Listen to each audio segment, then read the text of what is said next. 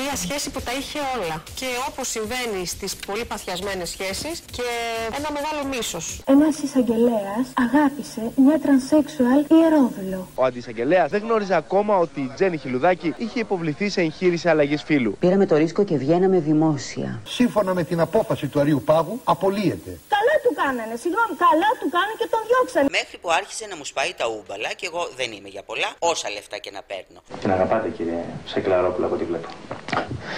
Να μην σας αποτίσω. Είναι ό,τι καλύτερο μου έτυχε στη ζωή μου. Πω, και πω. τον Θα διεκδικώ. διαλύσεις και άλλη οικογένεια τώρα, Τζένι. Γιατί τον διεκδικείς; Εσείς είχατε πει κάποιες φορές τότε ότι έγινε αρόμπα. Μα έγινε ρόμπα. Αυτό είναι αδιαμφισβήτητο. Η ιστορία της Τζέννης Χιλουδάκη ξεκινά τον Αύγουστο του 1967. Ο Γιάννης Χιλουδάκης βρίσκεται στη θάλασσα μαζί με τη γυναίκα του Άννα που είναι έγκυος στο τέταρτο παιδί τους. Μαζί τους παραθερίζει μια οικογενειακή φίλη που έχει έρθει από το Λονδίνο για διακοπές στην Κρήτη. Κάποια στιγμή η κοπέλα ξανοίγεται και δεν μπορεί να βγει στη στεριά. Η θάλασσα έχει αγριέψει για τα καλά. Τα κύματα στη Σιτία είναι επικίνδυνα. Ο Γιάννης Χιλουδάκης βουτάει για να τη σώσει. Όμως περνούν 24 ώρες και το λιμενικό βρίσκει τη σωρό του στην ακτή. Έξι μήνες μετά γεννιέται το τελευταίο μωράκι της οικογένειας Χιλουδάκη. Η κυρία Άννα το βαφτίζει Γιάννη, προς τιμήν του αδικοχαμένου συζύγου της. Η μοίρα όμως θέλει αυτό το πλάσμα να βρίσκεται φυλακισμένο σε αντρικό σώμα, που 23 χρόνια μετά θα το αποχωριστεί στο London Bridge Hospital. Στο ταξίδι της αναγέννησης θα τη συνοδεύσει η αδερφή της. Η ταυτότητα αλλάζει και από Γιάννης Χιλουδάκης γίνεται Ιωάννα Χιλουδάκη.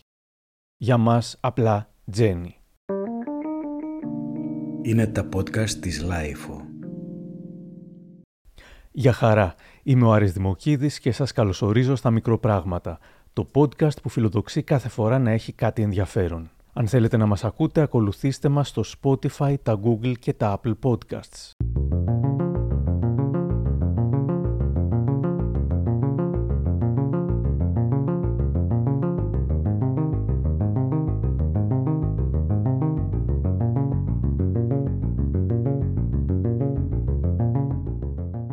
Έλεγαν πως τίποτα δεν πρόδιδε το μυστικό μου. Εγώ όμως το έλεγα από μόνη μου. Θα μου έλεγε χρόνια μετά η Τζέννη Χιλουδάκη σε μια συνέντευξη που μας έδωσε στη Λάιφου. Ήταν τέτοια η λατρεία του κόσμου και τόσο μικρή εγώ που το τέρας μέσα μου ξύπνησε. Ματαιοδοξία, ναρκισισμός και πολύ σύντομα έπαρση. Δεν ήθελα να γίνω γιατρός ή καθαρίστρια, αλλά μοντέλο, γιατί αυτό χαροποιούσε το τέρας μέσα μου και με μικρές ενεσούλες ενδυνάμωνε τη ματαιοδοξία και τη δίψα για αναγνωρισιμότητα, χλειδί και χρήμα. Έκανε πασαρέλα, περπάτησε με τη Σοφία Λόρεν και με άλλους θρύλους, πήγε στην Ιταλία, συνεργάστηκε με μεγάλους οίκους, έπαιξε στο σινεμά. Ήταν και πάλι στην Ελλάδα όμως όταν έγινε πρώτη είδηση. Εκείνο το βράδυ του 1997, μια είδηση σκάει σαν βόμβα στα ειδησιογραφικά γραφεία. Οι δημοσιογράφοι μαθαίνουν πως συνέβη κάτι πρωτοφανές. Έχουμε αποπομπή εισαγγελέα από το δικαστικό σώμα. Μια τέτοια απόλυση ήταν εξαιρετικά σπάνια και όλοι έτρεξαν για να αποκτήσουν την αποκλειστικότητα. Όπως αποδεικνύεται, ο εν λόγω δικαστικός λειτουργός ήταν ένας άξιος εισαγγελέας με μόρφωση, ευαισθησία. Δεν υπήρχαν πραγματικά παράπονα ότι αργούσε υποθέσεις ή ότι δεν έκανε καλά τη δουλειά του, κι όμως γι' αυτό τον απέπεμψαν, δήθεν. Ο πραγματικός λόγος δεν άργησε να γίνει γνωστός. Ο εισαγγελέας έβγαινε με το μοντέλο Τζένι Χιλουδάκη. Ο κύριος Αγελαρόπουλο θα βρισκόταν ξαφνικά στη δίνη ενός μηντιακού σκανδάλου, ευάλωτος και χωρίς να ξέρει πώς να το διαχειριστεί. Η Χιλουδάκη, απ' την άλλη, θα ήξερε μια χαρά. Ο Νίκος Ευαγγελάτος είμαι, από το κεντρικό δελτίο ειδήσεων του Sky. Θέλω 500.000 δραχμές, αλλιώς δεν βγαίνω. Τα έχετε, με την προπόθεση να μην βγείτε σε κανένα άλλο κανάλι. Υπόσχομαι. Αυτό θα έγραφε η Χιλουδάκη στο τέταρτο βιβλίο της «Έγλης και κρίσης γωνία», εκδόσεις Πολύχρωμος Πλανήτης. Βγήκε λοιπόν εκείνο το βράδυ στο δελτίο του Sky και αφηγήθηκε πώς ξεκίνησαν όλα. Η Τζέννη Χιλουδάκη άρχισε να ξετυλίγει την ιστορία από την αρχή, όταν πριν από χρόνια συναντήθηκαν για πρώτη φορά με τον αντισαγγελέα Γιώργο Σακελαρόπουλο. Τότε ο αντισαγγελέας δεν γνώριζε ακόμα ότι η Τζέννη Χιλουδάκη είχε υποβληθεί σε εγχείρηση αλλαγής φύλου. Λίγο καιρό αργότερα τον επισκέφθηκε στο γραφείο του γιατί είχε ένα προσωπικό πρόβλημα. Είχα κάποιες ενοχλήσεις από έναν μπράβο που είχα, ε, που τον είχα απλά και μόνο για bodyguard. Ε, κατέφυγα στον εισαγγελέα και εκείνος προθυμοποιήθηκε να με βοηθήσει τέλος πάντων να τον συνετήσουν λίγο. Δέχτηκα κάποια μέρα των γενεθλίων μου μία κάρτα με τις ευχές του και χρόνια πολλά. Γιώργος Ακελαρόπουλος. Η αλήθεια είναι ότι έπαθε ένα ελαφρό σοκ. Ε, απλά και μόνο αυτό που έκανε ή το αρκετό. Ο έρωτας, λέει το διάσημο φωτομοντέλο, δεν ήταν κεραυνοβόλο. Άρχισαν σιγά σιγά να βγαίνουν. Έτσι άρχισε να τον μαθαίνει, να νιώθει τι άνθρωπος είναι και τέλος να τον αγαπά με πάθος παρά το γεγονός ότι η σχέση τους δεν ήταν αποδεκτή. Είναι για φαγητό, για καφέ και αργότερα πια όταν καταλάβαμε ότι και ο ένας και ο άλλος θέλει να θέλαμε να είμαστε μαζί, πήραμε το ρίσκο και βγαίναμε δημόσια. Ο ακτιβιστής Γρηγόρης Βαλιανάτος ήταν από τους λίγους που στήριξε ανοιχτά την Χιλουδάκη αλλά και το δεσμό της τότε. Μίλησα σήμερα μαζί του. Όταν αυτό, αυτό τοποθετείται σε μια επαρχιακή πόλη, στη Ρόδο, το γεγονός ότι ένας εισαγγελέας τόλμησε να την υπερασπιστεί, στην αρχή αρκετά εισαγγελικά, σε εισαγωγικά και νομικά, ήταν μια έκπληξη η όλη παρουσία της φιγούρας του συγκεκριμένου εισαγγελέα ήταν τελείως αντικλάιμαξ. Ήταν ένας άνθρωπος, ένας δουλευταράς, είχε μια εμφάνιση ανθρώπου που δούλευε πάρα πολύ, έτσι, ισχνός και ασκητικός. Ήταν ακριβώς αυτό που δεν περίμενε κανένας ότι θα μπορούσε να στηρίξει δημόσια ε, ένα άνθρωπος σαν την Τζέννη. Ήταν μια έκπληξη η οποία μούδιασε και πάρα πολύ κόσμο με θετική έννοια και παρακολουθούσαν απλώς ε, έκθαμβοι αυτό που γινόταν. Είναι αλήθεια ότι είχε αποδιοργανώσει πάρα πολύ τη σκέψη πολλών, διότι ένα εισαγγελέα στην Ελλάδα, εκτός από να παραγγέλνει έρευνες ή να αγορεύεις στο δικαστήριο εκτός οποιασδήποτε δικαστικής διαδικασίας να βγει και να υποστηρίξει αυτό το πακέτο, αν μου επιτρέψεις, ήταν πραγματικά ένα σοκ. Ήταν μια μεγάλη χαρά για κάποιους από εμάς. Βέβαια η Τζέιν το διασκέδασε, με μεγαλοσύνη το άφησε να υπάρχει και συνεχίστηκε και πήρε αυτή την προσωπική τροπή, την ερωτική αν θέλεις διάθεση που ήταν ακόμα πιο σοκαριστικό για τα ήθη εκείνης της εποχής. Το ήταν κάτι που και εκείνη την εξέπληξε και παρόλο που μέσα της ήξερε την πραγματική διάσταση και τις δυνατότητες ενός τέτοιου ιδηλίου σε εισαγωγικά, το χάρηκε, το παρέτεινε, το, το συνέχισε, το έπαιξε με, με εξαιρετική ικανότητα δίνοντας τη δυνατότητα σε μια κοινή γνώμη που δεν ήξερε πού να το πιάσει και από πού να το αφήσει, να, να παραμείνει σιωπηλή, να σεβαστεί λίγο τις καταστάσεις και να πάρει το χρόνο της ώστε να χωνέψει μερικά πράγματα τα οποία στη συνέχεια ανατράπηκαν. Σε μια μικρή τοπική κοινωνία και έπειτα σε πανελλαδική ζωντανή σύνδεση, ο κύριος Ακελαρόπουλος τόλμησε με γενναιότητα να στηρίξει τον εαυτό του και τη σχέση του κι ας ήταν ευάλωτο συναισθηματικά, η αντιμετώπιση όσων έγιναν εκ μέρους του ήταν σχεδόν ηρωική. Κι όμως η αποπομπή του δεν απασχόλησε και πολλούς στα σοβαρά. Οι περισσότεροι έμεναν στο κουτσομπολιό του θέματος. Περιέργως, ίσως η μοναδική εκπομπή που ασχολήθηκε πλήρως και μόνο με την αποπομπή και το κατά πόσο ήταν νόμιμη και ηθική, ήταν μια εκπομπή που κατά τα άλλα ασχολούνταν με κουτσομπολιά. Ήταν το trash πρόγραμμα αυτόφορο με την Πέπη Τσεσμελή στο New Channel. Κυρίες και κύριοι, καλησπέρα σας. Ξεκινά σήμερα μια καυτή βραδιά στο αυτόφορο Αθηνών. Ένας εισαγγελέας αγάπησε μια τρανσέξουαλ ιερόδουλο. Αλλά κοντά μας έχουμε τον κύριο πρόεδρο, τον κύριο Πέτρο Λεοτσάκο. Χειροκρότημα παρακαλώ. Την κατήγορο, την κυρία Ελένη Λουκά. Την υπεράσπιση, τον κύριο Γιώργο Σταυρόπουλο και guest star την Εύα Κουμαριανού. Το λόγο έχει ο κύριος Πρόεδρος. Εκλεκτές μου κυρίες, εκλεκτοί μου κύριοι. Ένας εισαγγελέας που σύμφωνα με την απόφαση του Αρίου Πάγου είχε συγκροτημένη διανόηση και κρίση αρκετά σωστή. Παρά τα αυτά απολύεται. Απολύεται διότι εξευτέλισε το κύρος του δικαστικού λειτουργού. Και νομίζω ότι αυτό ανοίγει τους ασκούς του αιώλου. Πρέπει Άραγε η επιλογή του ερωτικού συντρόφου να είναι καταδικαστέα; Πρέπει με άλλα λόγια να υπάρχει ο τροχονόμος μέσα στην κρεβατοκάμαρα του κρατικού λειτουργού; Η ουσία είναι ότι και της σήμερα... κύριε Πρόεδρε, επί της ουσίας και της συνουσίας. Θα ήθελα να απαντήσω μια που κάνει τον υπενιγμό, γιατί πολλοί θέλησαν να φεδροποιήσουν αυτή την ιστορία, λέγοντας αυτό το γνωστό μας από τους μύθους του Εσώπου, Ιδού η Ρόδος, Ιδού και το πίδημα. Λοιπόν, η άποψη της κυρίας Λουκά κυριαρχούσε στις μεγαλύτερες ηλικίες που σοκαρισμένες παρακολουθούσαν τα έσχη. Και οι θέσεις του δικαστικού είναι πολύ μεγάλες. Όποιος πάει σε αυτές τις θέσεις πρέπει να το σκεφτεί πριν πάει. Αν είναι ικανός να ανταπεξέλθει. Βλέπουμε μόνο εδώ στην Ελλάδα συμβαίνει αυτή η ανηθικότητα.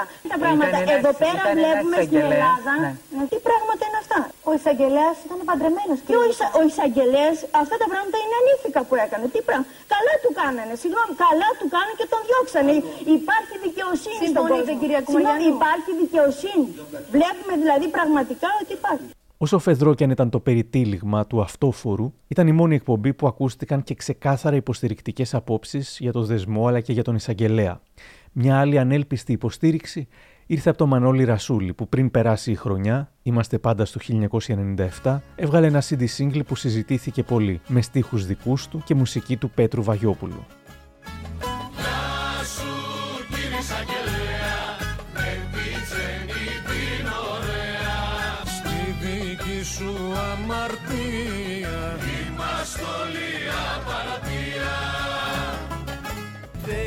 Τον εισαγγελέα. Και τον κάτσαν στο σκαμνί. Με στο πάθος και την τρέλα μια παράξενη κοπέλα του είχε αλλάξει τη ζωή. Γεια σου κύριε εισαγγελέα με τη τσενή την ωραία η απόκληρη της Trust TV και ένας καλλιτέχνης ήταν από τους ελάχιστους που όρθωσαν το ανάστημά τους και κάποιες εφημερίδες που ήταν πιο ευγενικές. Στο πρωτοσέλιδο της βραδινής δηλώσεις του «Την αγάπησα παράφορα» και στο οπισθόφυλλο πηχαίος τίτλος «Καλός εισαγγελέας, gentleman εραστής». Ένα άλλο πρωτοσέλιδο εκείνων των ημερών δίνει και μια άλλη διάσταση που όμως δεν επιβεβαιώθηκε ποτέ. Ο υπόκοσμος έφαγε τον εισαγγελέα. Αφορμή μόνο ήταν η Χιλουδάκη. Ερευνούσε κύκλωμα ναρκωτικών και λαθρεμπορίου. Όμως η αδικία πέρασε. Ο άνθρωπος έχασε τη δουλειά του, ατιμάστηκε στο Πανελλήνιο. Ήταν μια αδικία που δεν θα διορθωνόταν ποτέ.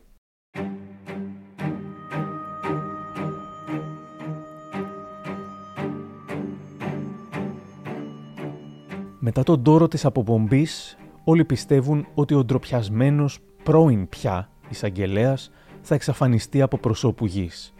Κι όμως, η εικόνα του να φεύγει με γυρισμένη την πλάτη, πιάνοντας το χέρι της Τζέννη Χιλουδάκη καθώς τους κυνηγούν οι δημοσιογράφοι, είναι εμβληματική. Νομίζετε ότι η ξανθιά σιλικονάτη κυρία της Πασαρέλας ξεπέρασε τον έρωτά της; Μάλλον πέφτετε έξω. Γιατί το πιο παθιασμένο story με τον εισαγγελέα Γιώργο Σακελαρόπουλο τώρα μόλις αρχίζει. Εκείνη πρωταγωνίστησε σε σοου του Κοστέτσου. Και εκείνος όλος τυχαίο βρέθηκε από κάτω να τη χειροκροτεί. Θέλετε να πείτε ότι θα είναι και η δεσπινή σκυλουδάκη στην επίδειξη. Εγώ τώρα το μαθαίνω, περαστικός ήμουνα, είδα πολύ κόσμο, πέρασα μέσα. Αφού με δεχτήκανε, κάθεσα σε μια καρέκλα. Δεν ήρθατε δηλαδή για την κυρία Χιλουδάκη. Η είδηση όμως της βραδιάς δεν ήταν αυτή. Κακέ γλώσσες είπαν ότι η ανθοδέσμη που αρχικά ήθελε να τη πετάξει εκείνος, αλλά τελικά του πέταξε αυτή και μάλιστα φορώντας νηφικό, έκρυβε το δικό της μυστικό. Στην κοσμική Αθήνα πολλά λέγονται. Ότι δήθεν, παρόλο που το κρύβουν, Χιλουδάκι και Ζαγγελέα ζουν μια παθιασμένη σχέση. Που θα έχει αίσιο τέλος με παπά και κουμπάρο. Εκείνος δεν έχει μάτια παρά μόνο για εκείνη. Και εκείνη του κρατά αμύωτο το ενδιαφέρον με τα πρωτότυπα καμώματά της. Και οι δυο ωστόσο επί της ουσίας σιωπούν. Πάντοτε η Ελλάδα θα βρίσκει κάποιον να μιλάει. Αυτό είναι γεγονός. Σκοπεύω από τώρα και στο εξής να μην δώσω έναυσμα για ροζ ιστορίες. Εκείνος δήλωσε ότι είναι περαστικός. Και εγώ εντελώς περαστική είμαι από εδώ. Κοινές έξοδοι στα μπουζούκια και μάλιστα τις χάντρε. Νομίζετε ότι η δημοσιότητα τους χώρισε; Μάλλον αυταπατάστε. Αυτή η φλόγα δεν σβήνει με τίποτα. Ο Έλληνας είναι ευαίσθητος και πιστεύει, ξέρει να κρίνει. Όταν έχει λοιπόν να κάνει ακόμα περισσότερο με αγάπη, είναι πιο ειλικρινής και πιο γκάρδιο. Η σχέση συνεχίζεται. Διαρκεί περίπου ένα εξάμηνο συνολικά. Αλλά τελικά η Χιλουδάκη τον αφήνει λέγοντάς του πράγματα σκληρά. Μου λέει σήμερα ο Γρηγόρης Βαλιανάτος. Στη συνέχεια η, η Τζέννη ήθελε να το, να το ξεδιαλύνει αφού χάρηκε όλη αυτή την, ε, την αναγνώριση από ένα κομμάτι, χάρηκε για το τάπομα σε εισαγωγικά σε πάρα πολλούς ανθρώπους, για το γεγονός ότι πολλοί άνθρωποι δεν ήταν έτοιμοι να δεχθούν ότι μπορεί να υπάρχει μια τέτοια σοβαρότητα, μια τέτοια, ένας λυρισμός, αν θέλεις, ένα, ένα ρομάντζο μεταξύ ανθρώπων. Αυτό νομίζω ότι το άφησε να αναπτυχθεί πολύ και κάποτε ξεκαθάρισε τη θέση της. Δηλαδή του είπες, Γιώργο, δεν σε αγαπώ. Βεβαίως. Και εκείνος είπε, Δεν πειράζει, αγαπώ εγώ και για τους δυο μας. Και αυτό και του έφτανε μόνο που ήμουν δίπλα του. Α, τα ήθελε.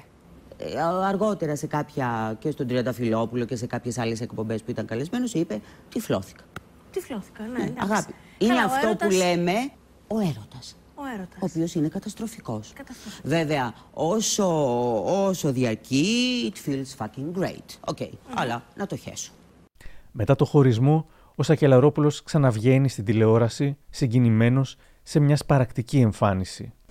Είναι παρελθόν για μένα, πραγματικά είναι παρελθόν για μένα, αλλά συνεχίζω να τη σκέπτομαι. Αν την έβλεπα στον δρόμο θα ευνηδιαζόμουν. Θα ήταν μια φιλική, τρυφερή προσέγγιση. Δεν ξέρω τι θα της έλεγα.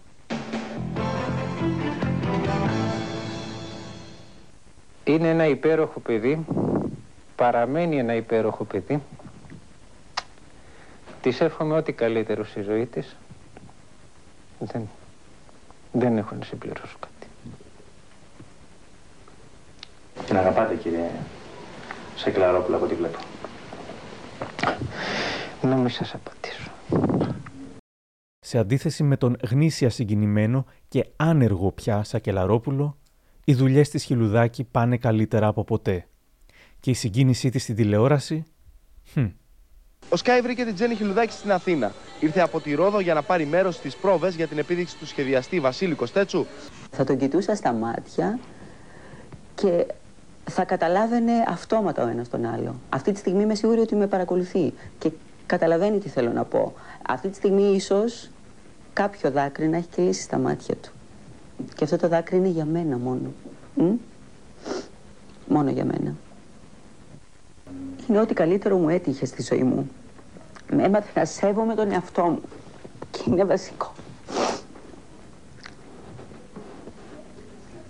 Πολλές φορές κατά τη διάρκεια της συνέντευξης, η Τζέννη Χιλουδάκη αφήνει να εννοηθεί ότι τίποτα σε αυτή την ιστορία δεν έχει ακόμα τελειώσει. Όποτε μπορεί, επικοινωνεί μαζί του και όπως λέει, η αγάπη του ενός για τον άλλο είναι ασπίδα για να αντιμετωπίσουν το κυνήγι από τη δικαιοσύνη και την κοινωνία. Δεν φοβάμαι γιατί έχω την, την αγάπη του, του Γιώργου που έχει δημιουργήσει μία ασπίδα επάνω μου. Δεν φοβάμαι τίποτα. Εκεί που φτάσαμε δεν φοβάμαι τίποτα. Τον αγαπώ ακόμα και ξέρω ότι και εκείνος με αγαπά. Τώρα τα πράγματα θα δείξουν. Ο καιρός θα δείξει. θα παραδεχόταν και η ίδια ότι έπαιζε θέατρο. Το 2015, ας πούμε, σχολίασε. Το Σακελαρόπουλο δεν τον χαράξεις παρόλα αυτά σε τατουάζ. Μας έχεις πρίξει με το Σακελαρόπουλο. Εντάξει, ήταν κεφάλαιο της ζωής σου. Ήταν τα λεφτά της ζωής μου. Ε, αυτό όμως δεν φάνηκε στα δελτία που σε παίζανε στα παράθυρα. Είπαμε ήμουν τέρας τότε και έπρεπε να βγαίνω να κάνω την κουκλίτσα και την ερωτευμένη. Πίσω στο 97. Αστεία όπως ήταν η Βουγιουκλάκη όταν έπαιζε δράμα στην Επίδαυρο, την χαρακτηρίζει το επόμενο πρωί ο Πανούσης στη ραδιοφωνική του εκπομπή στον Φλάς, πετώντας και μπιχτές και για τον Ταλάρα, όπως πάντα.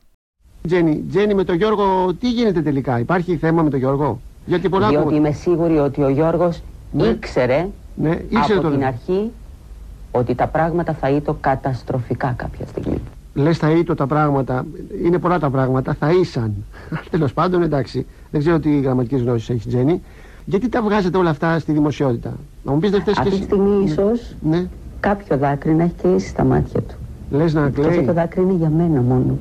Ε, μην κλάψουμε τώρα. Να... Μόνο για μένα. Τζένι, σε παρακαλώ, μην κλάψεις τώρα, να κλάψουμε στο τέλος της εκπομπής για να ανεβάσουμε τις ε, αυτές. Είναι ο καλός μου, αλλά Ναι. ό,τι περίεργο. Ό,τι περίεργο. Πάντοτε μου έλεγε ότι ποτέ μα ποτέ δεν θα έχουμε πρόβλημα. Τα διαβάζεις αυτά τώρα; Γιατί εξάλλου. Ναι. Είμαι άμεσα όπως έτσι, παιδί, πού είναι; Στη δουλειά μου είμαι αμήλικτος διώκτης των ναρκωτικών και όλων των ε, στοιχείων τέλος πάντων εγκληματικών. Της φύσεως, Ε, δηλαδή. θεωρούμε ένας από τους καλύτερους εισαγγελείς. Α, λες για τον, Τι τους ε, αφορά η εισαγγελέα, ναι. προσωπική ιδιωτική μου ζωή. Ο και πόσο Ω, λάθος και θέμα. πόσο λάθος και πόσο λάθος James What do you do; What is this; Το, δραματο... το ρεπερτόριό σου το δραματουργικό ε, Είναι βουγιουκλάκι σε πίδαυρο Δηλαδή λιγάκι να ανεβάσουμε το επίπεδο έτσι Δηλαδή και ο κόσμος μην κοιτάς ε, Βλέπει και ξένα κανάλια Δηλαδή παρακολουθεί και κάποιες παραστάσεις Είναι ενημερωμένος Δηλαδή δεν μας πάμε τώρα δεκαετία του 60 το 60 Είναι ό,τι καλύτερο μου έτυχε στη ζωή μου. Αυτή η ιστορία με τον εισαγγελέα Έμαθα να σέβομαι τον εαυτό μου. Το σέβεσαι Και είναι βασικό. Μη φτύνεις, μη φτύνεις αν έχεις την καλοσύνη. Μη φτύνεις. Αληθεύω και θα βγεις και θα κλάψεις και στο κακαουνάκι εδώ στο φλάς. Για την Κύπρο τι θέση παίρνεις εσύ την Τζέννη. Ναι, και είχαμε να βρεθούμε κάποιους μήνες. Πω, πω, και πώς ε, μπόρεσες, πώς μπόρεσες δηλαδή Μπορούσε να το αντέξεις αυτό μακριά; Μιλήσαμε μερικές φορές τηλεφωνικά. Ναι, τι είπατε; Ήμουν Τι του είπες; φοβερά αγενής. Ήσουν. Γιατί; Φοβερά τυπική. Ναι. Τι, δηλαδή τι του είπες; Και εκείνος προσπαθούσε. Δεν μας σχέζει τι; Προσπαθούσε. Τι να κάνει από τηλέφωνο; Πόσο το καταλαβαίνω. Το καταλαβαίνεις εσύ. Και πόσο τον αγαπώ τώρα. Α, Διότι μετά από όλα αυτά που Μα έγιναν, έχει οικογένεια. καταλαβαίνω ότι είμαι ερωτευμένη αφάνταστα μαζί του. Πω, πω, και πω. τον Θα διεκδικώ. διαλύσεις και άλλη οικογένεια τώρα, Τζένι. Γιατί το διεκδικείς; Πρέπει να παλέψω. Πάλεψε, και αλλά μου. ξέρω ότι Τι; ένα 90% θα χάσω. Μην είσαι τόσο απεσιόδη, Ξέρω. Τζένι. Μην είσαι Τζένι. Το ξέρω. Τζένι. Αλλά με why? ικανοποιεί κάτι. Τι; Τι; Τι, Τζένι; Τώρα Μίλα. θα με σκέφτεται. Σε σκέφτεται τώρα. Μπορεί να είναι με εκείνη. Δεν είναι. Με ποια; Με ποια; Με σκέφτεται. Έτσι δεν είναι. Έτσι είναι, έτσι όπως τα λες. Έλα κάτι να τα σκεφτούμε, να μαγειριστούμε. Χαλάει Αυτό το δεν μαγει- έχεις σημασία. Ναι. Είμαστε στον αέρα ακόμα. Ναι, Τζένι. Τζένι. Θα με σκέφτεται; Ναι. Γιώργη, Τζένι. Γιώργη. Δεν έχανα το μάντιλο. Συνταρακτικές στιγμές στον αέρα, πράγματι. Συνταρακτικές στιγμές. Όμως εμείς πρέπει να σταθούμε στο ύψος των περιστάσεων. Οι ειδήσεις τρέχουν, η ενημέρωσή σας πρέπει να είναι επί όλων των θεμάτων. Ενώ ήταν πολύ το θέατρο που η ίδια η Χιλουδάκη παραδέχεται πως έπαιξε τότε, είπε και πολλά σωστά πράγματα που χωρίς αυτήν θα είχαν αργήσει να ακουστούν στα mainstream μέσα και στα καλοκάγαθα νοικοκυριά. Πήραμε το ρίσκο και βγαίναμε δημόσια. Αυτό υποτίθεται ήταν το έγκλημα. Και γι' αυτό μας καταδίκασαν. Βλέπετε πίσω από κλειστές πόρτες συμβαίνουν τα πάντα. Αλλά εμείς τολμήσαμε να δώσουμε μια γροθιά κατά πρόσωπο σε μια ρατσιστική δικαιοσύνη. Εκτός από την απόλυση του Γιώργου Σακελαρόπουλου από το δικαστικό σώμα, εκείνο που πικραίνει πολύ την Τζέννη Χιλουδάκη είναι ότι πολλοί αρνούνται να την αντιμετωπίσουν σαν γυναίκα. Εγώ απαιτώ να αναφέρονται σε μένα ως γυναίκα. Ως Τζένι Χιλουδάκη είμαι ένα άτομο που αγάπησε, είμαι μια προσωπικότητα που πέρασε πολλά για να φτάσει εδώ που έφτασε. Έχω οικογένεια, έχω αδέρφια που αγαπώ, έχω μάνα. Και ο Γιώργος το ίδιο. Είμαστε άνθρωποι. Σκεφτείτε λίγο με την ψυχή σας. Αφήστε τώρα τα πουριτανίστικα και τα λοιπά. Βαδίζουμε στο 2000. Και ε, προς Θεού, καταλάβετε ότι δεν πολεμά κανένας κάτι τόσο πολύ αν κρυφά δεν το φοβάται. Ίσως.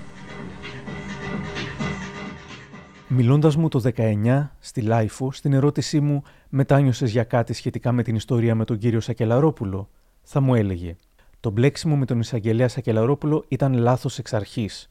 Όμως η άλλη μέσα μου, το τέρας, έτριβε τα χέρια της.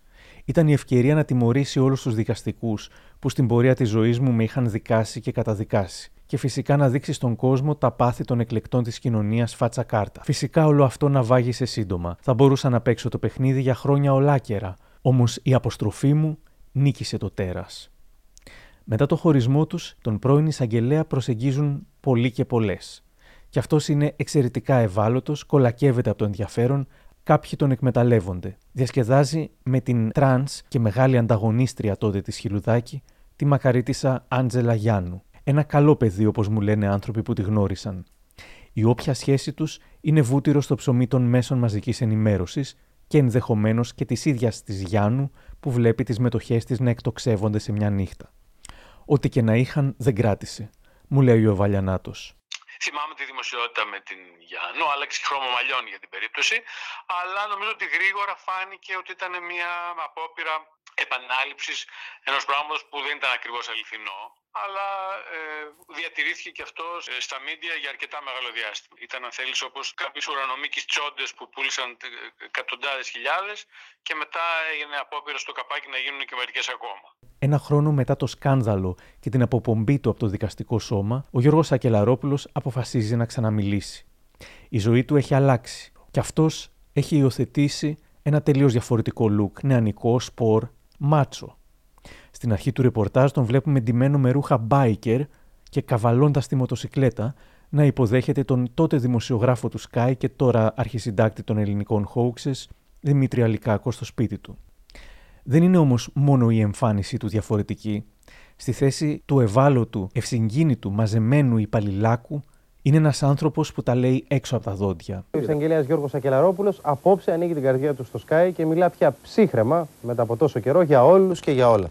Περιμένοντας το δεύτερο παιδί του τώρα. 12 μήνες μετά, ειλικρινής, προκλητικά συμβίβαστος και σκληρός με τον εαυτό του, ο Γιώργος Ακελαρόπουλος μας μιλά για την περπέτειά του και κυρίως για τη μεγάλη του επιστροφή στο παιδί και τη σύζυγό του. Αν νιώθατε την ανάγκη να ζητήσετε από κάποιον συγγνώμη, ποιος θα ήταν αυτός; Αποκλειστικά και μόνο η σύζυγός μου η Νικολέτα. Και να σας πω κάτι, κουκιά μετρημένα. Είναι δυνατόν το ανώτατο ακυρωτικό δικαστήριο της χώρας να παριστάνει την απατημένη σύζυγο σε κατάσταση ιστερίας; Μόνο στην Νικολέτα οφείλω απολογία και μόνο της Νικολέτας τη συγγνώμη θέλω. Ποιους έβλαψα κατά τα λοιπά; Ίσως ήταν αυτή η συγνώμη προς τη σύζυγό του που λύτρωσε τον Γιώργο Σακελαρόπουλο, που τον βοήθησε να μαζέψει τα κομμάτια του εαυτού του και τώρα με ηρεμία και οριμότητα να κάνει τη σκληρή αυτοκριτική του. Δεν είχα αυτοπιθαρχία. Δηλαδή αυτό με έχει στενοχωρήσει αφάνταστα. Ότι είχα δηλαδή χάσει τον έλεγχο του εαυτού μου, παράλληλα ότι έχασα την αίσθηση του μέτρου. Τώρα θα μου πείτε, δεν ήταν τραγικό λάθος η εμπλοκή με το α ή δίνα πρόσωπο; Μα εκείνη τη στιγμή δηλαδή, αναφέρομαι πάλι στη Ρόδο, ήταν κάποιες τρυφερές στιγμές. Δηλαδή, δεν θα μπορούσα να πω ότι ήταν ένα τραγικό λάθος. Εκ του αποτελέσματος απεδείχθη ότι ήταν. Και κάτι ακόμα. Με καίει, αλλά δεν υπάρχει λόγος να μην το απαντήσω. Ίσως να με καίει. Ότι έπρεπε να διαφορήσω για τη δημοσιότητα που εδόθη στο θέμα. Δεν είχα κανένα λόγο κατά τα λοιπά να δημοσιοποιήσω το παραμικρό. Δηλαδή, εκείνη τη στιγμή δεν με απασχολούσε η γνώμη των τρίτων ή μάλλον παρασύρθηκα και εν τέλει κατέληξα να με απασχολεί. Δεν υπήρχε λόγος. Υπήρξα, αν θέλετε, ειλικρινής, αν θέλετε υπήρξα αγνός, οπότε δεν αισθάνομαι άβουλα με τον εαυτό μου και δεν αισθάνθηκα την ανάγκη να κλάψω για τον εαυτό μου. Ανεξάρτητα από τα σφάλματά μου. Ωστόσο, εσείς είχατε πει κάποιες φορές τότε ότι έγινε ρόμπα. Μα έγινε ρόμπα. Δηλαδή, αυτό είναι αδιαμφισβήτητο. Ε, είχα χάσει τον έλεγχο, όπως είπα, είχα χάσει την αίσθηση του μέτρου. Μην ξεχνάμε ότι τα ενίκο ουκ ενδύμω δεν ετήρησα κανένα κανόνα, κονιορτοποιήθηκαν τα πάντα, ήταν αναπόφευκτο να γίνω ρόμπα. Ήταν αναπόφευκτο. Και να σας πω κάτι, αισθάνθηκα ότι έπρεπε να καταλήξω στον πάτο προκειμένου και πάλι να ανέβω στην επιφάνεια. Φτάσατε πάτο, αγγίξατε πάτο. Ναι, ασφαλώς, τον άγγιξα. Υπήρξαν πάρα πολλές στιγμές, δηλαδή επανειλημμένα. Έκανα γκέλ στον πάτο, ώσπου να κατορθώσω να ανανεδηθώ Πώς είναι ο πάλι. πάτος; Πώς είναι ο πάτος; Πιστεύω χειρότερος από την κόλαση. Η ατάκα που ακούσαμε του κυρίου Σακελαρόπουλου εναντίον του Αρίου Πάγου Είναι δυνατόν το ανώτατο ακυρωτικό δικαστήριο της χώρας να παριστάνει την απατημένη σύζυγο σε κατάσταση ιστερίας. με έκανε σχεδόν να σηκωθώ όρθιος για να τον χειροκροτήσω. Προσέξτε όμως, παρά την αδικία που υπέστη από και την πικρία που είχε για τους συναδέλφους του, έχασε δουλειά και υπόλοιψη, υπήρξε μετρημένο στα λόγια του. Η μπηχτή που ακούσαμε ήταν το μόνο που θα έλεγε ποτέ. Αν όμως άνοιγε το στόμα του για τους δικαστές, αν έλεγε όσα ήξερε, η υποκρισία μερικών, όταν οι ίδιοι έκαναν τα ίδια και σαφώς χειρότερα, ήταν απέραντη, θα μπορούσε να είχε πάρει μια μεγαλοπρεπέστατη εκδίκηση. Όμως δεν θέλησε να τους εκδικηθεί κι ας μπορούσε. Παρέμεινε κύριος. Κύριε Σακελαρόπουλε, τι σημαίνει για σας τώρα πια το όνομα Τζένι Χιλουδάκη; Να σας πω, κύριε Αλικάκου, ένα δυστυχισμένο παιδί. Και προσέξτε, όχι μια δυστυχισμένη γυναίκα, ούτε ίσως, αν θέλετε, ένας δυστυχής πρώην ομοφιλόφιλος. Ένα δυστυχισμένο παιδί. Και κάτι ακόμα, από το λαό μας. Από πηγάδι που έχει πιει κάποιος, καλό είναι να μην φτύνει μέσα. Και να προσθέσω κάτι, ακόμα και αν το πηγάδι είχε λασπόνερα. Ας το αφήσουμε εκεί. Αν τη βλέπατε μπροστά σας, τι θα της λέγατε; Θα προσπερνούσα. Θα προσπερνούσα. Δεν θα της μιλούσατε καθόλου. Όχι, δεν θα μιλούσα καθόλου. Θα προσπερνούσα. Γιατί έχω μία ενδόμηχη οργή. Έχω ηρεμήσει, αλλά έχω μία ενδόμηχη οργή. Θα ήταν καλύτερα για όλους μας να προσπεράσω. Για όλους. Για όλους. Όπως όλα δείχνουν, ο Γιώργος Σακελαρόπουλος προσπέρασε αρκετά πράγματα όλους αυτούς τους 12 μήνες, ακόμα και την καριέρα του που ξεκίνησε με τους καλύτερους ιονού, αφού κανένας ποτέ δεν αμφισβήτησε την επιστημονική του επάρκεια. Δεν επιθυμώ να επιστρέψω στην ελληνική δικαιοσύνη και το λέω μετά από ένα χρόνο τώρα που είμαι κατασταλαγμένος και ήρεμος. Απλά δεν αξίζει τον κόπο. Εάν θέλετε με μια ευρύτερη έννοια, και δεν αναφέρομαι πλέον στην ελληνική δικαιοσύνη, το παιχνίδι στον κρατικό μηχανισμό είναι σικέ. Δεν αξίζει κανείς τον κόπο να προσπαθεί. Περιμένοντας το δεύτερο παιδί του, ο Γιώργος Ακελαρόπουλο μας ξάφνιασε λέγοντας πως δεν κάνει σχέδια για το μέλλον. Γεύεται απλά το παρόν, λέει, και κάνει μια ευχή. Δεν θα ήθελα να ξαναπεράσω τέτοιο μαρτύριο. Να το πω έτσι απλά. Ήταν τόσο έντονα και δραματικά για μένα, σαν βίωμα, όλα όσα συνέβαιναν και εξελισσόντουσαν με κινηματογραφική ταχύτητα, δηλαδή αν θέλετε αδυνατούσα να προλάβω τα γεγονότα, που, τι να σας πω, ήταν όλο ένα δράμα, μία ανοιχτή πληγή. Το μαρτύριο τελείωσε, οι πληγές έκλεισαν, η ιστορία είχε καλό τέλος. Γεια σου, κύριε Σαγγελέα. Και ενώ ήταν σίγουρος πως αν ξανά βλέπει τη χιλουδάκη θα την προσπερνούσε, αυτό δεν θα συνέβαινε. Αντιθέτως, θα τα δούμε λίγο πιο μετά.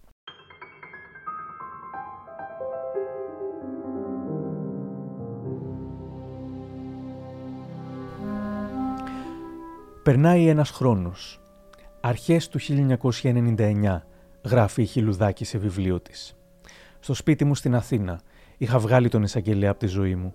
Ένας άνθρωπος που πραγματικά βαθιά, αληθινά, έντονα με αγάπησε. Εκτέθηκε, ριψοκινδύνευσε και για να περάσουμε και στα της ύλης, χρυσοπλήρωσε. Από την πλευρά μου, έναν τέτοιο άνθρωπο τον εκμεταλλεύτηκα, τον χρησιμοποίησα, τον μείωσα και τέλος τέλος τον εξευτέλισα στο πρώτο μου βιβλίο. Δεν του άξιζε.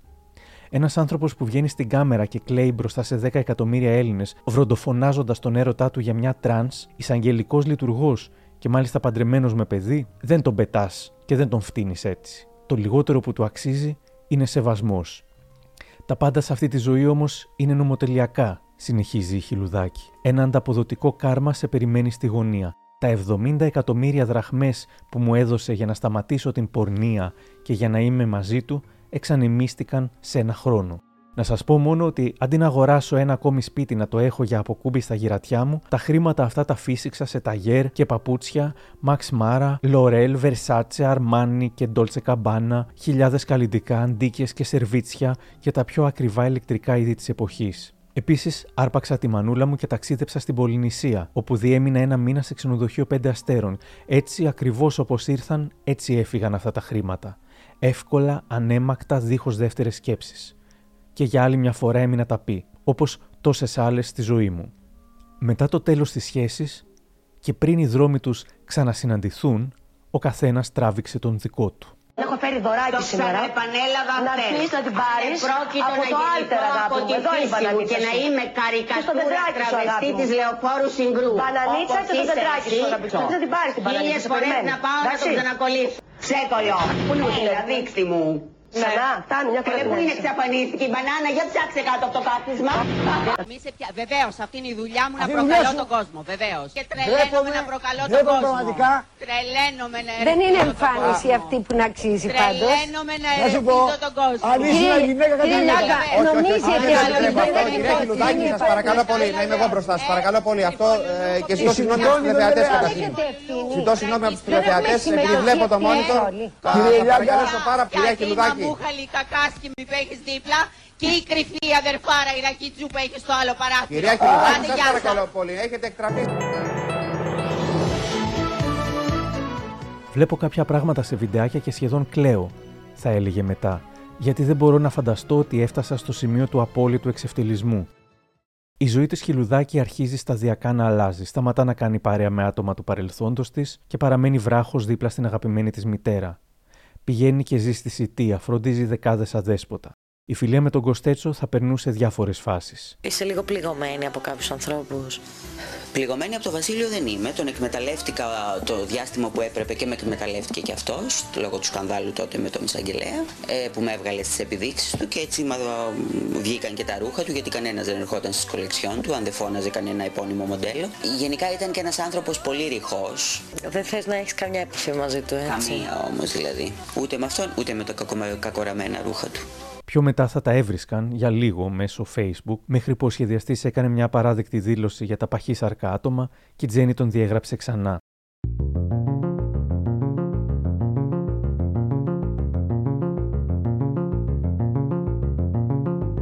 Η Χιλουδάκη θα επαναλάμβανε συχνά πως ο χωρισμός της από τον Σακελαρόπουλο ήταν το μεγαλύτερο λάθος της ζωής της. Διότι ήταν, πιστεύω, ό,τι καλύτερο μου είχε συμβεί. Μπορούσα πραγματικά να δω αλλιώς αυτόν τον άνθρωπο και όχι μόνο χρήμα και το τι το εισαγγελικός λειτουργός. Να δω μέσα στην ψυχή του που τέτοια αγάπη δεν μου την είχε δώσει και το πιστεύω θα μου τη δώσει ε, κανένας ξανά.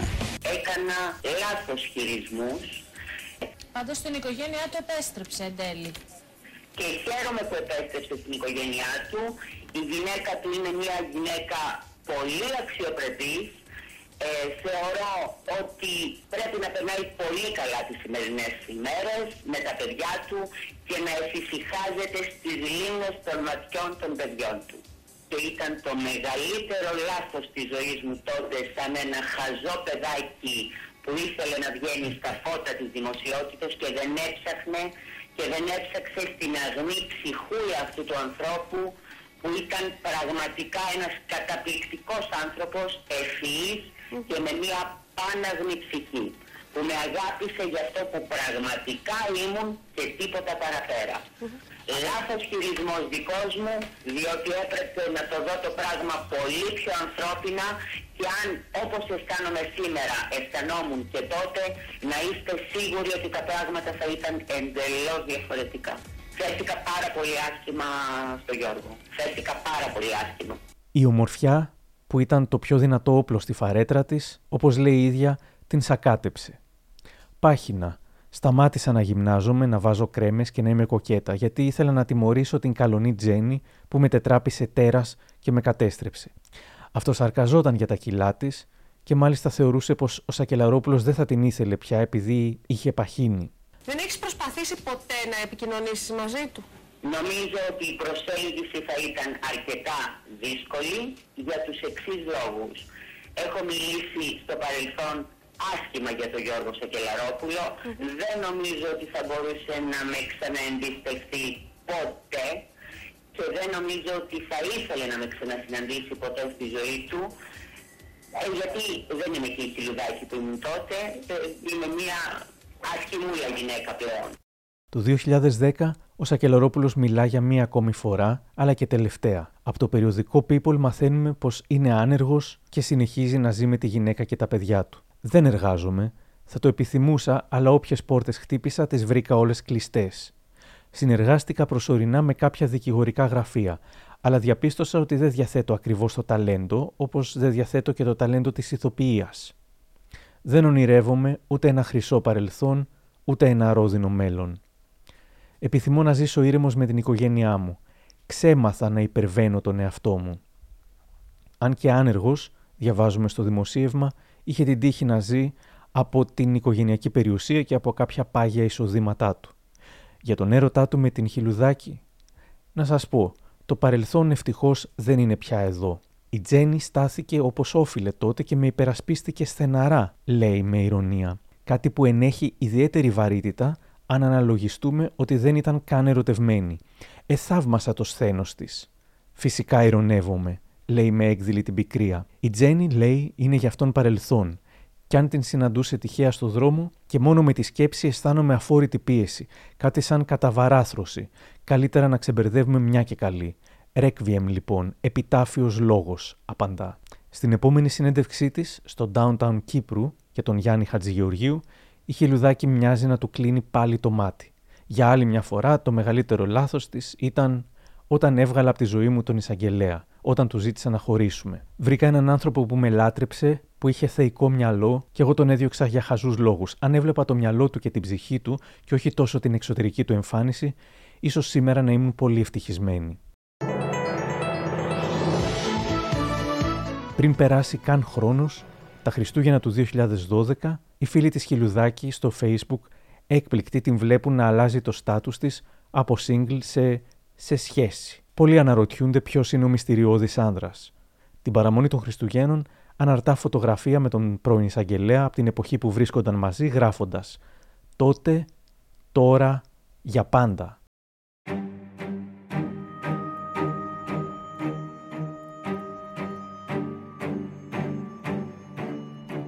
και εκείνος ανεβάζει στο κρυφό μέχρι τότε προφίλ του και αν κάποτε περάσουμε στην αντίπερα όχθη αγαπημένοι, μην κλάψεις σε εκλυπαρό. Θα είμαστε κόκαλα και στάχτες ερωτευμένα. Η χιλιουδάκη του κάνει like. Όπως θα έλεγε μετά, Την προσέγγισε πρώτος ο κύριος Ακελαρόπουλος, στέλνοντάς της ένα μήνυμα που έγραφε: Παραμένεις ο έρωτας της ζωής μου και θέλω να σε συναντήσω. Τον συναντά. Στις 27 Δεκεμβρίου του 12 η Τζέννη γράφει στο Facebook. Θα προστατεύσω τη σχέση μου και το σύντροφό μου με νύχια και με δόντια. Οι φωτογραφίες και το in relationship status έγιναν από χαρά, αλλά και γιατί ούτε εγώ ούτε ο σύντροφός μου ντρεπόμαστε γι' αυτό. Ήδη έχει προκληθεί ένα τσουνάμι ιντερνετικά αλλά και σε εφημερίδες με πρωτοσέλιδα. Όμως τα παθήματα γίνονται μαθήματα. Η προσωπική μου, μας, ζωή δεν αφορά κανέναν. Και αν κάποιος πει μα είστε δημόσια πρόσωπα, θα απαντήσω ότι αυτή η καραμελίτσα είναι πικρή πλέον και την φτύνουμε. Το μόνο που ζητώ πια είναι να ζήσω τη ζωή μου με αξιοπρέπεια και σεβασμό στις επιλογές μου. Και με ήθος. Και το ήθος δεν διαφαίνεται από αυτά που έχεις περάσει στη ζωή σου ή από το πόσοι έχουν βρεθεί στο κρεβάτι σου, αλλά από αυτό που κρύβεις στην καρδιά σου. Δική σας πάντα, Τζέννη. Δύο εβδομάδες αργότερα, με συνέντευξη στην εφημερίδα News, η κόρη του πρώην εισαγγελέα λέει ότι όσα γράφονται και λέγονται τον τελευταίο καιρό είναι ψέματα. Κι όμως η σχέση υπάρχει και κρατάει, όπως και την πρώτη φορά, περίπου έξι μήνες.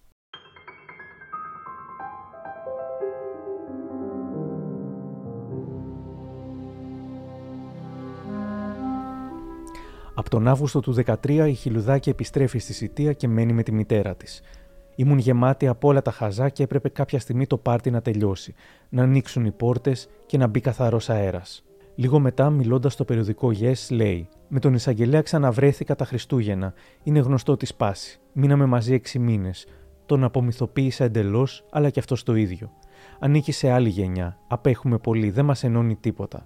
Θεωρώ ότι με βοήθησε αρκετά, αλλά και εγώ αυτόν εκείνος ξέρει. Του εύχομαι να βρει αγάπη και ευτυχία στη ζωή του. Πράγμα δύσκολο βέβαια με το χαρακτήρα, τα πιστεύω και τις ιδιορρυθμίες του. Στη συνέντευξη που θα μου έδινε στη LiFO, η Χιλουδάκη μου είπε κάτι ενδιαφέρον που από ό,τι είδα δεν ανέφερε σε άλλες συνεντεύξεις της. Μετά από 16 ολόκληρα χρόνια, όταν ξαναβρεθήκαμε, μου είπε ότι ψήφιζε Χρυσή Αυγή. Εκεί ήταν που τον συχάθηκα εντελώς. Αν μπορούσα να γυρίσω το χρόνο πίσω, δεν θα του έριχνα ούτε ματιά τα περί μεγαλύτερου λάθο της ζωής της που τον παράτησε και περί αγνού υπέροχου ανθρώπου έδωσαν τη θέση τους σε σκληρές συνεντεύξεις όπως του 14 με τίτλο Συχάθηκα τον εαυτό μου όταν πουλήθηκα στον εισαγγελέα. Σύμφωνα με την ίδια, οι ανεκπλήρωτοι έρωτες πολλές φορές δημιουργούν την επιθυμία της εκδίκησης. Ο κύριος Ακελαρόπουλος την εκδικήθηκε, λέει. Όταν ξαναέσμιξαν, της έθεσε τους δικούς του όρους. Μου είπε πως πλέον δεν θα είναι ο μαλάκας της υπόθεσης Ήθελε να διαγράψω το προφίλ μου στο Facebook, διότι τον ενοχλούσε που μου έκαναν like, έβλεπε την αγάπη που διοχέτευα στα σκυλιά και ζήλευε. Μέναμε σε ένα θεϊκό ρετυρέ στην Αγία Παρασκευή. Αυτή τη φορά ζούσα πραγματικά σε μια χρυσή φυλακή. Είχα τα πάντα, κάθε πρωί όμως χτυπούσα με ένα τρέμουλο στην καρδιά, ότι πάλι θα τον συναντήσω, ότι πάλι θα ακούω τις ρητορίε του Νίτσε και του Κονδύλη. Η ζωή του Γιώργου ήταν τα βιβλία του, κάτι που τον έκανε να βρίσκεται στο δικό του πλανήτη. Ακούγοντας από τη Χιλουδάκη αυτά τα περί εκδίκησης του εισαγγελέα, θυμάμαι τη φράση του από τη συνέντευξη του 1998. Θα προσπερνούσα. Γιατί έχω μία ενδόμηχη οργή. Έχω ηρεμήσει, αλλά έχω μία ενδόμηχη οργή. Θα ήταν καλύτερα για όλους μας να προσπεράσω. Η ενδόμηχη οργή του, όταν τα ξαναβρήκαν, προφανώς εξωτερικεύτηκε με συγκεκριμένες απαιτήσεις, ώστε αυτή τη φορά, αν όχι να έχει αυτό στο πάνω χέρι, τουλάχιστον να μην είναι από κάτω. Εγώ έπεσα από τα σύννεφα. Λέω δεν είναι δυνατόν να υπάρχει ένας άνθρωπος που να είναι έτσι, έτσι, έτσι, έτσι και να σου ζητάει αυτά και αυτά και αυτά και αυτά, επειδή έτσι θέλει και επειδή πιθανόν να έρχεται να πάρει εκδίκηση. Mm. Ναι. Ένιωσε δηλαδή ότι μπορεί αυτός, αυτός ο άνθρωπος να έφτασε κάποια στιγμή στα όρια του και να είπε τώρα θα πληρώσεις. Εννοείται. Εννοείται. Το πιστεύω ακράδαντα. Το πιστεύω ακράδαντα. Το 2015, εν μέσω δημοψηφίσματος, χρεοκοπιών και μνημονίων, εξηγεί με περισσότερες λεπτομέρειες γιατί απέτυχε η επανασύνδεση. Καθόλου δεν θέλω να το σκέφτομαι, καθόλου έρωτας δεν ήτανε ε, και ήταν όλα αυτά για το πορτοφόλι του. Δεν έχεις συστήματα για αυτόν τον άνθρωπο; Όχι, τον συχαινόμουν. Yeah, Όμως και όλο αυτό το ρεμπέτικο που βγήκε, Γεια σου εισαγγελέα με την Τζέννη την ωραία. Τι χαρά. Ρασούλης, αγάπη μου αγαπημένος. Έχεις και τραγούδι. Ε, τι να κάνουμε τώρα, χαίρομαι. Μετά το Σακελαρόπουλο έχεις κλείσει ως γυναίκα; Είχα κλείσει και με το που ήμουν με το Σακελαρόπουλο σαν γυναίκα. Τα ξαναβρήκατε όμως για κάποιο διάστημα. Ναι. Μένατε μαζί σε ένα ωραίο διαμέρισμα στην Αγία Παρασκευή. Όχι μαζί, εκείνος έμενε με τη μητέρα του και εγώ μου είχε νοικιάσει ένα φοβερό σπίτι στην Αγία Παρασκευή. Μέχρι που άρχισε να μου σπάει τα ούμπαλα και εγώ δεν είμαι για πολλά, όσα λεφτά και να παίρνω. Όταν αρχίσει ο άλλος και με εκνευρίζει και μου λέει γιατί σου κάνουν like στο facebook, διώξε τα σκυλιά σου, τα τέσσερα σκυλιά σου, βγάλτε στο δρόμο γιατί δεν τα θέλω. Αγάπη μου, όχι τέτοια στην Τζέννη. Για τα σκυλιά χωρίσατε λοιπόν; Και για τα σκυλιά και γιατί μου είχε κάνει τη ζωή μια χρυσή φυλακή. Δηλαδή αν ερχότανε μετανιωμένος... Δεν με καθόλου. Αν ερχότανε να μου πάρει πέντε σπίτια, να μου ανοίξει και ένα μαγαζί που θέλω και μπορεί. Τι μαγαζί; Ένα lounge καφέ ή ένα ρεμπετάδικο κάτι που είναι όνειρο ζωής και αυτό. Ε, μέσα από τα βιβλία σου παρουσιάζεσαι ως Τζένι Τέρας. Ναι, βεβαίως, μα υπήρξα τέρας. Εννοείς αυστηρή; Ήμουν μια θεά εμφανισιακά, αλλά μέσα μου ήμουν ένα τέρας. Απαξιωτική, σκύλα, μόνο για το χρήμα. Υπάρχουν ίσως βαθύτεροι λόγοι για τη σκληρότητα της Χιλουδάκη και τη δυσκολία της να αγαπήσει άντρες. Είχε εκμυστηρευτεί στην Αταλία Γερμανού το τραγικό γεγονός που δεν την άφησε να ερωτευτεί ούτε τον εισαγγελέα. Δεν αγάπησες ποτέ έναν άντρα; Όχι. Όχι. Ε, θα σου το αιτιολογήσω. Ήταν τόσο μεγάλο το εγώ μου που δεν με άφησε. Είναι αυτό που λέμε το τέρας, η Τζέννη το τέρας, το φυλακισμένο. Κάποια στιγμή, ε, συγκεκριμένα δεν είχα περάσει στην επέμβαση, είχα γνωρίσει ένα υπέροχο παιδί το Μανώλη και ήμασταν μαζί τρία-τέσσερα χρόνια. Έφυγα λοιπόν στην, ε, στη Ρώμη και εκείνος μου λέει πρέπει να πάω διακοπές, το έχω ανάγκη. Κάτι αισθανόμουν, είχα αρχίσει να αισθάνομαι για το Μανώλη. Και έπεσε το αεροπλάνο του στις Μαλδίβες που πήγε διακοπές και σκοτώθηκε. Και εγώ έκλεισα. Τελείωσε. Για μένα. Δηλαδή, είπα ότι καρμικά ε, δεν είναι για να αγαπήσω. Αγάπησα τόσο τον εαυτό μου που δεν χρειάζεται τίποτα άλλο. Αν θα μου έρθει, πιθανόν να το δεχτώ.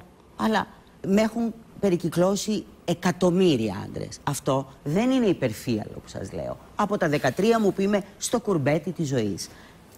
Όχι, δεν ερωτεύτηκα ούτε έναν. Τους χρησιμοποιούσα για φράγκα, να βγαίνουμε για καφέδες και αυτά και να βλέπουν πω από τι κούκλο έχει χιλουδάκι δίπλα της και όλα αυτά τα σχετικά. Ε, Ξέρεις τέλος πάντων τι εννοώ. Και κοιτάει. Ε, και το λέω έτσι. Ναι. Εκείνοι το ξέραν να τους χρησιμοποιούσες. Ή εκείνοι ε, Αφού πέφτανε γονιπετής μου λέγαν διάφορα πράγματα ναι, και, και όσο αλλά... τους έφτιανε, τόσο, πιο πολύ θέλανε.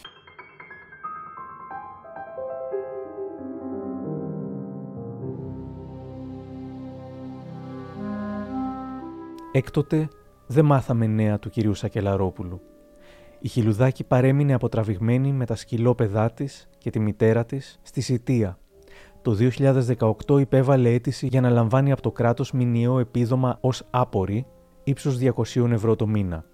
Την ίδια χρονιά προβλήθηκε η εξαιρετική ταινία μικρού μήκους στην οποία έπαιζε το Κόπα Λόκα του Χρήστου Μασαλά. Η Χιλουδάκη δεν σταμάτησε να τα λέει έξω από τα δόντια, ξεμπροστιάζοντας την υποκρισία έκανε παρεμβάσεις εναντίον του Παχύσαρκου Λιάγκα για σχολείο του περί χοντρής στο GNTM, εναντίον του Ρουβά που πόζαρε με το θύραμά του, ένα σαλάχι, εναντίον του Ψωμιάδη και του Σπανουδάκη για τις ομοφοβικές τους απόψεις. Το 2021 αποκάλυψε το μεγάλο πρόβλημα υγείας που αντιμετωπίζει. Υπήρξαν απαράδεκτες αντιδράσεις. Έμπαινε αυτή σα σφίνα και έλεγε τα χιλιάδες καρκίνους και καλά να πάθει, το τέρας της φύσης ε, και πάτησα πάνω να δω ποια είναι τέλος πάντων αυτή η κυρία. Της έχω κάνει κάποιο κακό, την ξέρω, της έχω φάει τον άντρα παλιά. Λοιπόν αυτή η κυρία είναι δασκάλα ρε εσείς. Και μια γυναίκα 35-40 χρονών και εύχεται σε έναν άλλον συνάνθρωπό της που δεν είναι ο Χίτλερ, δηλαδή δεν έχω σκοτώσει εκατομμύρια Εβραίους ή δεν κάνω κακό στα ζώα ή δεν σφαγιάζω ζώα να μου εύχεται καρκίνους και τέτοια. Anyway, εγώ γλυκιά μου και γενικά σε όλους τους ανθρώπους που έχουν να πούν κάτι κακό χωρίς ε, να τους έχει πειράξει ένας άλλος άνθρωπο δεν θα πω να πεθάνετε. Θα πω ίσως, αντί να πεθάνετε, επιτέλους να αρχίσετε να ζείτε. Θα υπήρχε μεγαλύτερος και πιο ακραίος κανιβαλισμός αν το σκάνδαλο της σχέσης της με τον εισαγγελέα έσκαγε σήμερα. Μπορεί. Όμως σήμερα για κάθε έναν που θα έγραφε ακρότητες θα υπήρχαν χιλιάδες που θα έστελναν ευχές. Πιστεύω πως ο κύριος Σακελαρόπουλος δεν θα απολυόταν σήμερα από τη δουλειά του και έπειτα δεν θα ήταν είδηση σοκ η σχέση ενός δικαστικού λειτουργού με όποιο άτομο θέλει, ή και να ήταν, θα έκανε λίγο πικάντικο θόρυβο στο ίντερνετ για μερικές ώρες και έπειτα θα είχε αντικατασταθεί από το επόμενο θέμα. Και ο Σακελαρόπουλος και η Χιλουδάκη θα είχαν στήριξη από την αρχή, μου λέει ο Βαλιανάτος. Σήμερα θα έχει τη στήριξη γιατί θα είχε τη στήριξη και πολύ πριν. Σήμερα αυτά ευτυχώς με τη δράση πολλών ανθρώπων και οργανωμένων συνόλων είναι λίγο πιο εύκολα και έτσι δεν είναι όλα αυτά παράξενα. Υπήρχε ένας ηλεκτρισμός στην ατμόσφαιρα, δεν το πίστευε κανένας. Αλλά άκουγαν ένα εισαγγελέα, ο οποίος με το συγκροτημένο λόγο αυτού του νηστήσιμου εισαγγελέα ε, αποκαθιστούσε ντροπές αιώνων και προχωρούσε την κατάσταση σε μια αξία δύο ανθρώπων οι οποίοι είχαν διάβολε τη δυνατότητα και την πιθανότητα να ερωτευτούν και να, να αφήσουν όλα τα παράνομα και τα σκοτεινά και τα περίεργα. Από την γενική κοινή γνώμη υπήρχε μια εξαιρετική συμπάθεια, τουλάχιστον στην πρώτη φάση, και προφανώς για, αυτό το, για αυτό το μπιζάρ που βλέπανε μπροστά τους να, να εξελίσσεται, ήταν γενικά μια πολύ χρήσιμη εμπειρία για μια κοινωνία που έβγαινε και έβλεπε ανθρώπους που τους είχε προορίσει για τελείως διαφορετικούς ρόλους να μπαίνουν στην κανονική ζωή των ανθρώπων και να παρατάσσονται δίπλα τους.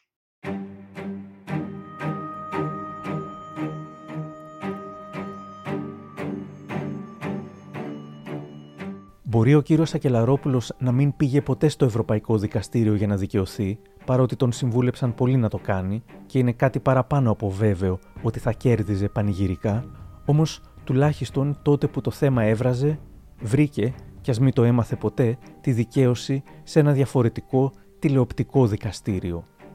Σας χρωστάω την ετυμηγορία του αυτόφωρου, του New Channel. Στο τέλος της εκπομπής με χαρακτηριστικό θάρρος και πλάκα-πλάκα ευθυκρισία που δεν περίμενες πως θα συναντούσε σε μια trash εκπομπή, ο πρόεδρος κύριος Λεουτσάκος λέει «Αυτός ο αποκεφαλισμός του εισαγγελέως είναι μια έκφανση κοινωνικής υποκρισίας ή είναι κάτι που ήταν πράγματι επιβεβλημένο και έγινε ό,τι έπρεπε να γίνει; Οι περισσότερες απαντήσεις που δόθηκαν σε αυτή τη σφυγομέτρηση από τους εκλεκτούς μας τηλεθεατάς τάσσονται κατά ένα 95% υπέρ του ζευγαριού του κυρίου Εισαγγελέως και της Δεσποινίδος Χελουδάκη. Και όλοι συμφωνούν ότι ο αποκεφαλισμός αυτός είναι μια έκφραση υποκρισίας, ε, κοινωνικής ε, μάσκας, εν πάση περιπτώσει δεν έπρεπε να γίνει αυτό που έγινε.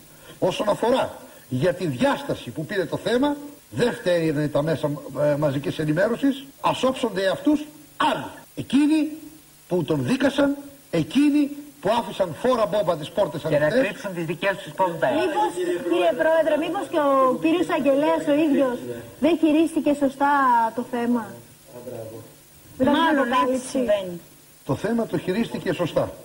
Αλλά η Ελλάδα δεν το χειρίστηκε. δυστυχώς δεν είναι η χώρα που της αρέσει η ειλικρίνεια. Από καιρό υπάρχουν τροκτικά στο χώρο της δικαιοσύνης που δεν έχουν αποκεφαλιστεί, δεν έχουν εξοβελιστεί, δεν έχουν αποβληθεί. Γιατί αυτό τώρα, μα δεν αποβάλλονται. Ξέρετε πόσοι έμποροι ναρκωτικών αποφυλακίζονται χαριστικώς; Ξέρετε πόσοι παίρνουν άδειες και βγαίνουν από τις φυλακές και το σκάνε κάτω από την ευλογία των διοκτικών αρχών; Ξέρετε πόσοι δικαστές, εισαγγελείς, αστυνομικοί είναι εκείνοι οι οποίοι είναι προστάτες της παρανομίας και της εγκληματικότητας. Αυτό λέω, είναι μια Ξεσπάμε λοιπόν σε ένα εξυλαστήριο θύμα, ξεσπάμε σε ένα αποδιοπομπαίο τράγο. Γιατί; Η δικαιοσύνη είναι η τέχνη του καλού και του ίσου. Θα πρέπει να υπάρχει λοιπόν ίση μεταχείριση. Όπως δεν περίμενε κανείς από ένα σοβαρό κοστουμαρισμένο εισαγγελέα να υποστηρίξει έτσι την τρανς κοινότητα, έτσι δεν θα περίμενε κανείς από την κοινότητα της trash TV να φερθεί τελικά με τόση σοβαρότητα. Ήταν οι ωραίες εκπλήξεις της ζωής το μακρινό 1997.